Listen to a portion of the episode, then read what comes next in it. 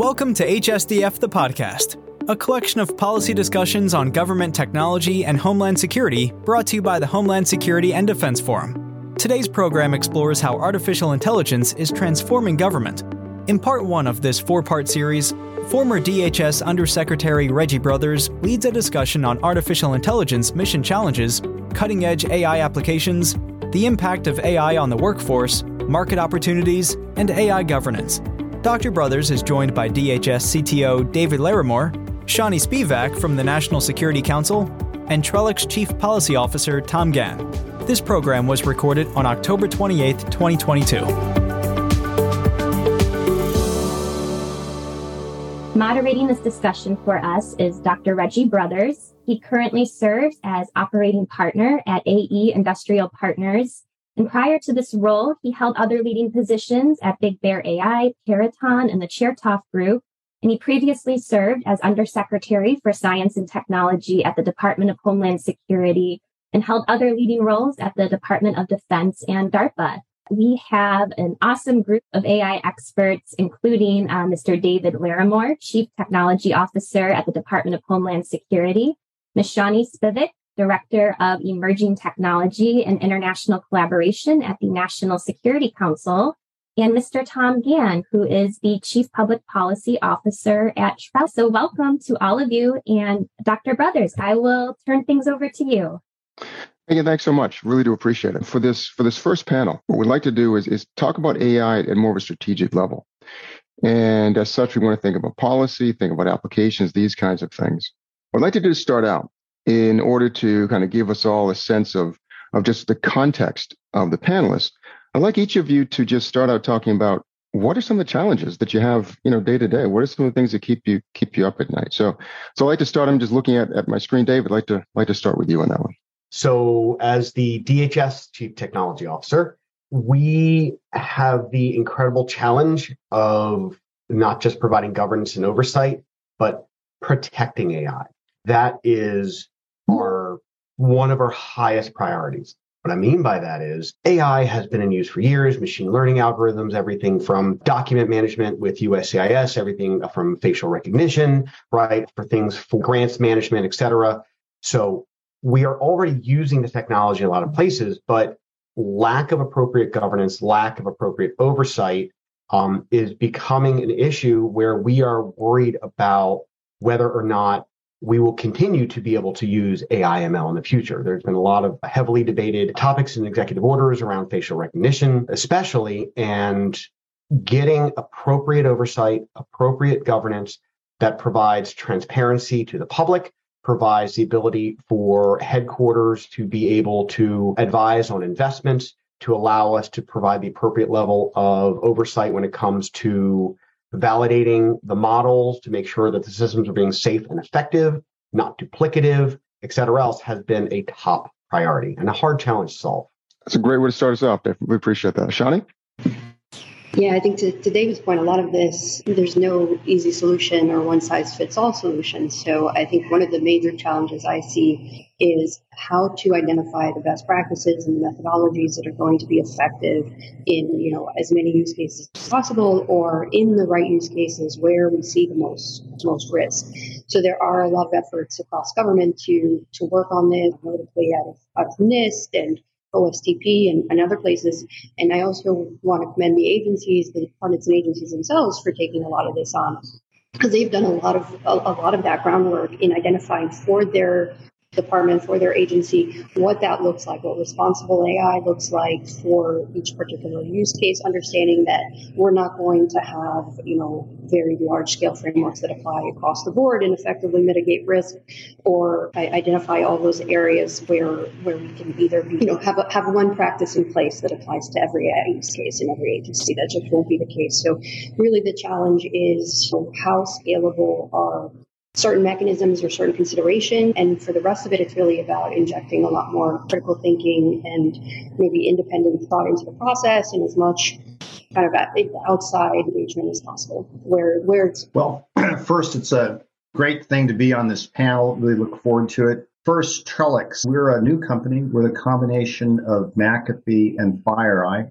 Our exclusive focus is government and also business. And uh, in terms of a challenge, you know, it's an opportunity to integrate these companies. We're very focused on delivering next generation XDR solutions. A good portion of that value proposition is around integrating AI and machine learning capabilities to leverage uh, our various assets for the benefit of our customers.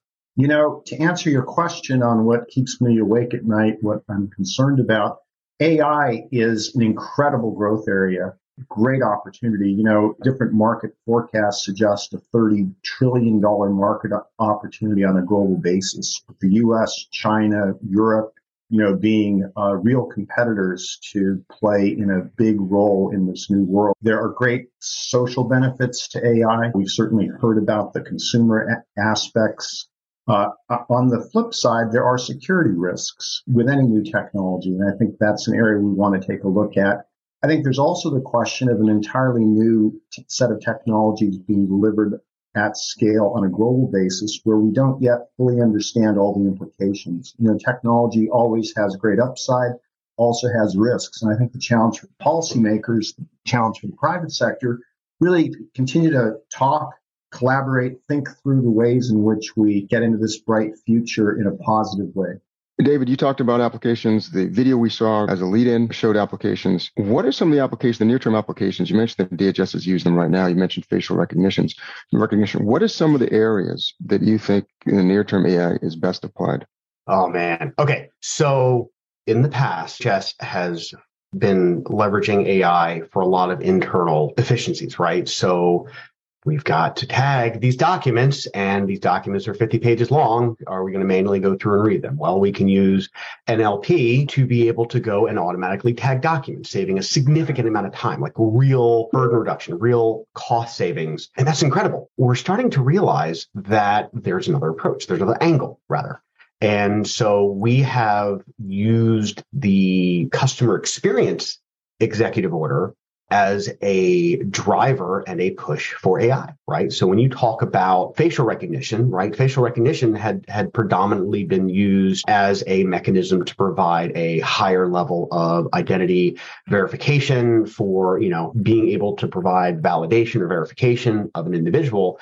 We're now realizing that that technology can be used to provide a better experience. So when you're at an airport, we can use facial recognition to provide a touchless experience for travelers, right? All the controls and safety you need to put in place when it comes to human in the loop, when it comes to a notification, all of that has to happen. But if a citizen wants to be able to have a faster, touchless experience in the airport, like we can use AIML technologies to do that right? Looking at AIML for reduction when it comes to the Paperwork Reduction Act, right? Burden reduction there. So uh, we are really investing energy and time into looking at AI to solve customer experience problems, not just cybersecurity, not just forms and, and internal efficiencies. You see, what do you see in right now in terms of adoption? Because there's an interesting uh, Harvard Business Review article, I think it was a couple years ago, that talked about one of the biggest challenges is culture right? Is actually adopting these kinds of tools. What are you seeing in terms of the adoption within within DHS of, of these these technologies? I think it's the adoption is tends to follow the market and it tends to follow risk.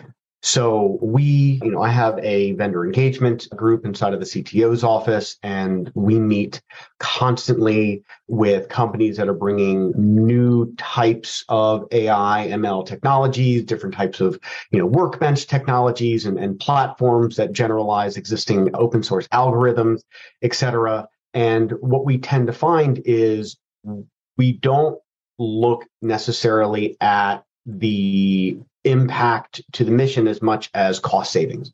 That traditionally has been the overall marker, right? So, so this technology cost X amount of dollars. Is that going to save us Y amount of dollars? So I think adoption has been tr- predominantly linked to that. So being able to find that use case, I, I don't think that we have truly adopted that mindset of is it going to fundamentally improve the experience right and is is the cost savings as much on the burden to citizens as it is to you know the the cost to a program thank you tom in your earlier comments you mentioned uh, you know integrating aiml Where are you seeing some of the benefits there, and, and how's that working so far? Yeah, excellent question. Well, here's the big thing. You know, the hackers are always innovating very, very rapidly. The latest and greatest cybersecurity solution today that is cutting edge very often can be obsolete in 18 months simply because hackers, you know, are smart. They have available technology. They're ever learning. So the challenge for our industry is to always keep innovating. You know, for us, what we're doing is combining solution sets from two companies, FireEye and McAfee, and putting a focus on an iron triangle of technology where we deliver capabilities to add benefit from getting data from the endpoint, delivering strong data protection capabilities, and really putting a very large focus on security operations. You know, it's those security op teams that play such a critical role in government and the private sector. And what we believe and what we see is that AI and machine learning can be profoundly useful in helping modernize, helping fuse, helping to get the full benefit of a range of technologies. And, you know, for government and business, and we could have a long discussion about this, there's a great cybersecurity gap of skilled people. So automating functions can add great value in particularly dealing with more routine tasks, freeing analysts and people up to do the harder, higher level work. AI has great benefits that really go beyond,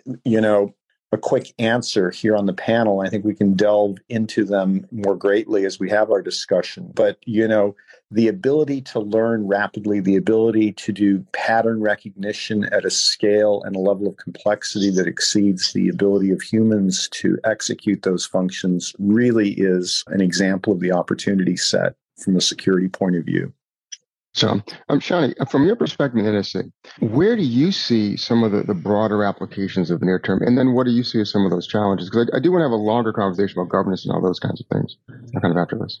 Absolutely. I think uh, in kind of broad terms and across government, I, would say mainly two areas. One being what was already mentioned, dealing with complexity. So helping, you know, any industry, government, public sector, civil group with massive amounts of, of complexity that are just increasing at this point in terms of we've got data volume, speed, and, and variety. There's there's just too much for a human being to process in a lot of contexts across a lot of use cases. So AI has been very effective in, in a lot of those where we're applied responsibly. And I think the other lane is in personalization. So this is maybe a newer topic than some of the earlier, you know, discussions around AI and what it could be used for in personalization. What we see is AI allows us to kind of effectively tune certain processes to, to different groups to make it easier for them to to either engage with with that model or to just make the model more effective and and, and equitable in, in some cases. So I think those two lines are the the primary focus areas in terms of utility in AI because what you always want to avoid is the solution looking for a problem. So as, I think as long as approaches take the first track of you know, identifying the problem and f- figuring out whether AI is in fact the right solution for that problem in the first place, then you find the best use cases of AI in those cases. Could you, could you articulate could you articulate a little bit more on the impersonalization? Like, what, what's an example of that? I think I see a lot of, and this is more on the private sector side at this point, I think, but a lot of companies are looking to use AI to channel user experience to certain users based on their preferences. Now that can be good because it can, you know, provide the right resources for the right people at the right time. Um, or it can be, you know, ineffective in that it create, could create filter bubbles. So we want to avoid that and obviously do that in a in a responsible way. But it helps, I think, in tuning and in understanding where that part of the science is going. So not necessarily these large one size fits all fits all models. I see a lot more in the personalization space, at least more recently and challenges. Where, where do you see some, some in those two those two broad categories? Where do you see the challenges in terms of large large scaling large scale adoption? Absolutely. I think culture was absolutely part of it. You know, there's limited talent as well. So bridging the divide, I think, between the folks on the technical side who can build and operate the models, who understand the technology, and the people who understand the context. So that can be the users and the program managers, you know, in whatever system, whether it's private sector or public or or just a you know small scale uh, system. it's really about bridging the divide uh, in the team and making sure you've got good fusion of the technical aspects of how can we build the model and a better good understanding of the context in which the model will operate, the data that will be used, how the users will interact with it, and so on. And there's a ton of other you know criteria around that. It's, it's very complex. Mean, I'm oversimplifying everything, but I think that's that's where I see kind of the core challenge is getting everybody kind of on the same page and working together towards the you know the most effective model possible, and knowing that there's a, you know, a moving goalpost in a lot of these cases.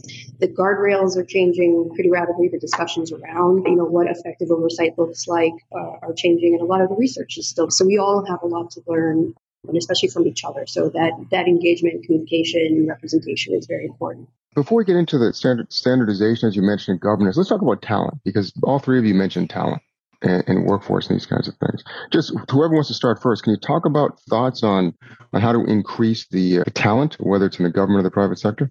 Shani, would you would you like to go or? Oh, you go ahead. I'll go second, I guess. You, you know, a couple things. First and foremost, the product side of the industry is evolving significantly faster than the experts pool available to implement those technologies. So, uh, and that's a factor, right? That's that's a big factor. So, adopting a technology, if if I'm unable to prove to you know our contracting officers that there is a adequate enough vendor pool to be able to support the implementation of a technology, that adds a significant amount of paperwork and burden, sole source, various other things that that sometimes aren't necessarily the juice is worth the squeeze in a lot of areas for trying out a technology that doesn't exist yet, or trying out a technology that is not as commercially available or is not as prevalent as existing technologies. There's another problem too, and that is on the government side, right? We have spent the last 20 years making sure that every single one of our program managers understands how to build ships, guns, and boats. And then we spent the last eight or 10 years trying to get them to understand how to build IT systems well, there has not been a huge change into how are we training folks for AIML. Additionally, if you can find a person who is highly experienced in artificial intelligence and machine learning, but willing to get paid a GS 14 or 15 pay to do governance work versus actually implementing the technologies, please give me a call. That's a real problem. We, our GS scales does not support the amount that people want to get paid, but we have a critical need for governance and oversight, and that requires experience. So it's just it's a common and uh, anyway, so it's just uh, part of me being here today is like well, that's, that's the big that's the big so what for us is figuring out how do we how do we fill that gap. Are you? I mean, how are you? Is there more outreach to universities, more outreach to the private sector? I mean, how how are you thinking about trying to kind of open up the aperture to to get more folks? So DHS has made a, a huge investment to what they're calling what they call CTMS, right? The Cyber Talent Management System. We have been opening the aperture on that to look at other skill sets than specifically cyber. So that is a mechanism available. Um, there's a whole other side of the story where DHS S&T can, you know, talk about their works with the FFRDCs and talk about the work they're doing in the innovation communities, et cetera and with the academic institutions. But I'm talking about, you know, core federal employees, uh, yeah. not necessarily on the early research side, right? We need we need the folks that actually have practical experience to lead projects and have government owned, right? That that is a huge problem. That you know, we look at a lot of the failures and programs on the past, and that is the government doesn't necessarily own the or lead the technology and the implementation of technology because of lack of knowledge, right? And so CTMS is an option that we have. It is a way to start to right size that problem I, I, mentioned previously, but it is it's literally a year old, right? And so we're, we're still working on getting all the cyber folks in, in the communities to understand how to, you know, what certifications are required and, and how to get involved there, let alone starting to pivot to AIML.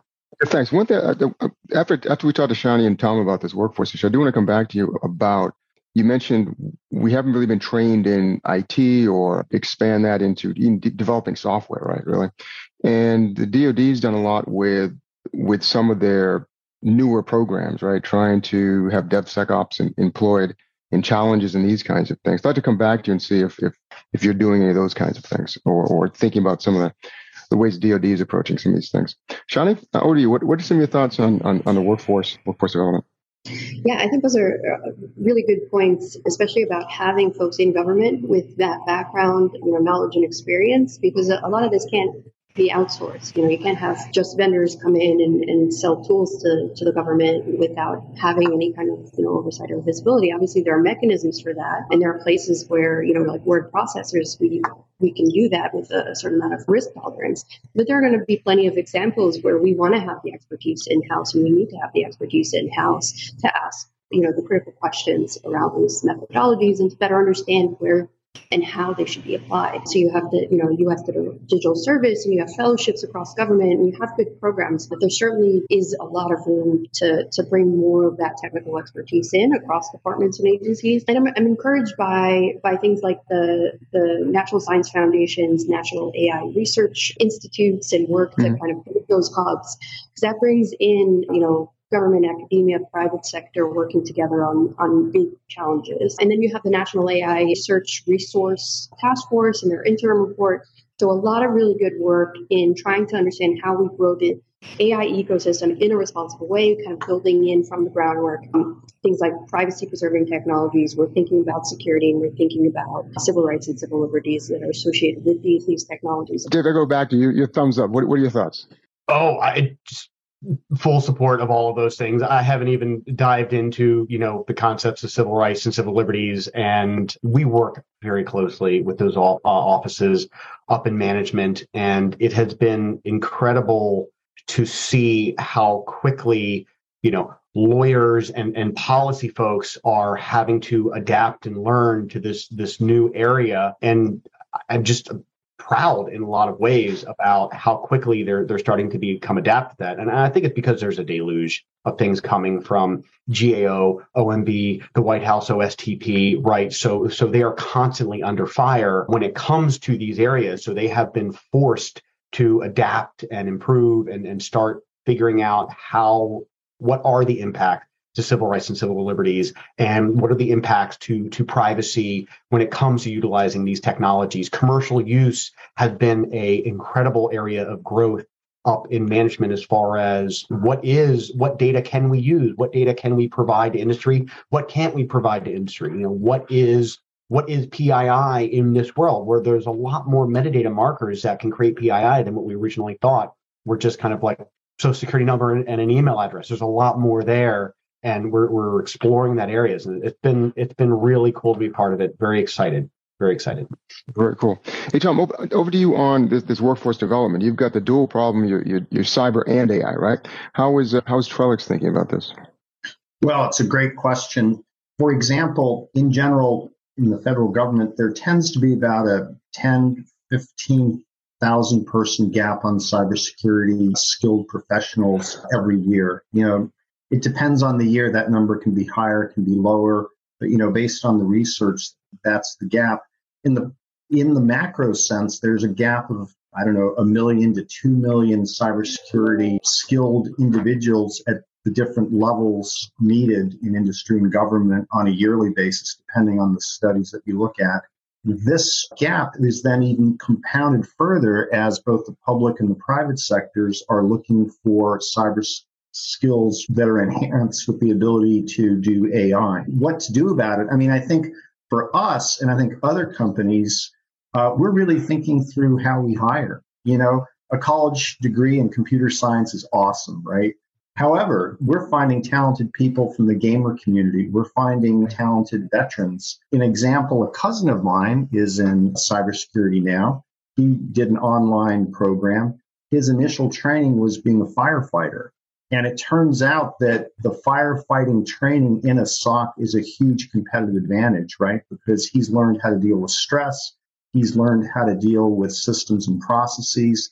He's learned how to work in a team. You know, within three years, in addition to the online training he got, you know, he's running the SOC. You know, he's thinking about, hey, how am I going to be the chief security officer of my healthcare company? And, you know, diverse backgrounds, right? I mean, there's there are there's a kid today flipping burgers. nothing wrong with flipping burgers. I did it too as a kid.